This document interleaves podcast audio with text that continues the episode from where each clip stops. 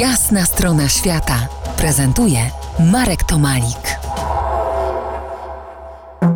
Opowiadam dziś o mojej Wielkanocy na dalekiej Tasmanii, a było to 30 lat temu. Zanim zabiorę Was w podróż po wyspie, jeszcze kilka chwil w stolicy wyspy, w Hobart, w niedzielę wielkanocną.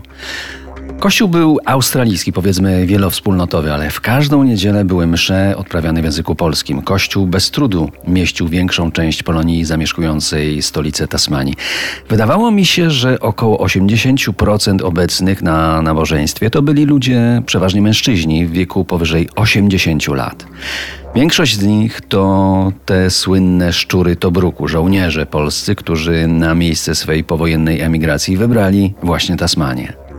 Po mszy, widząc nieznajomą twarz, zaczepiali mnie. Byli ciekawi, skąd y, przyjechałem i jakie mam plany. Nie chcieli wierzyć, że chcę objechać Tasmanię dookoła.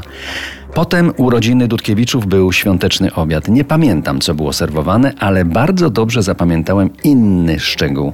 Otóż zauważyłem, że furtka i drzwi wejściowe do domu nie mają zamka na klucz. Jak to? zapytałem. A tak, to tu raczej nikt nie ma zamkniętego domu. W każdym razie ludzie rzadko zamykają się na klucz. To było 30 lat temu, ale nawet wtedy przecierałem oczy ze zdumienia. Następnego dnia ruszyłem na poznanie niezwykłej wyspy Tasmania, prawie pięć razy mniejszej od Polski, która jest osobnym stanem Australii.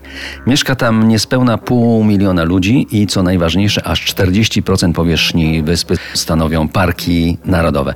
I właśnie po to tam pojechałem, nasycić oczy i uszy nieznaną mi dzikością tamtejszego świata. W poniedziałek wielkanocny wyruszyłem wschodnim wybrzeżem wyspy. Plan zakładał objechanie Tasmanii dookoła i jej pieszy trawers środkiem wzdłuż jednego z najbardziej urokliwych trekkingów świata, wzdłuż tzw. Tak The Overland Track. W ten pierwszy dzień Miałem transport i towarzystwo Moniki, córki zaprzyjaźnionych w Hobart Polaków. Podziwiałem piękne widoki wielkiej Zatoki Ostrygowej, a nocleg znalazłem w spartańskim hostelu mieszczącym się w szopie po owcach. Zostałem powitany jako pierwszy Polak w tymże hostelu. Oczywiście byłem zdziwiony, ale to na Tasmanii przydarzyło mi się jeszcze później dwukrotnie. Nie, nie odczuwałem z tego powodu, z tego faktu dumy, raczej zdziwienie. Niemniej do dziś Tasmania leży raczej poza obszarem najchętniej, najczęściej odwiedzanych miejsc w Australii. Na kolejne wspomnienia z wielkanocnej trasy po Tasmanii zapraszam za kilkanaście minut dzielonych muzyką RMF Classic. To jest jasna strona świata w RMS Classic.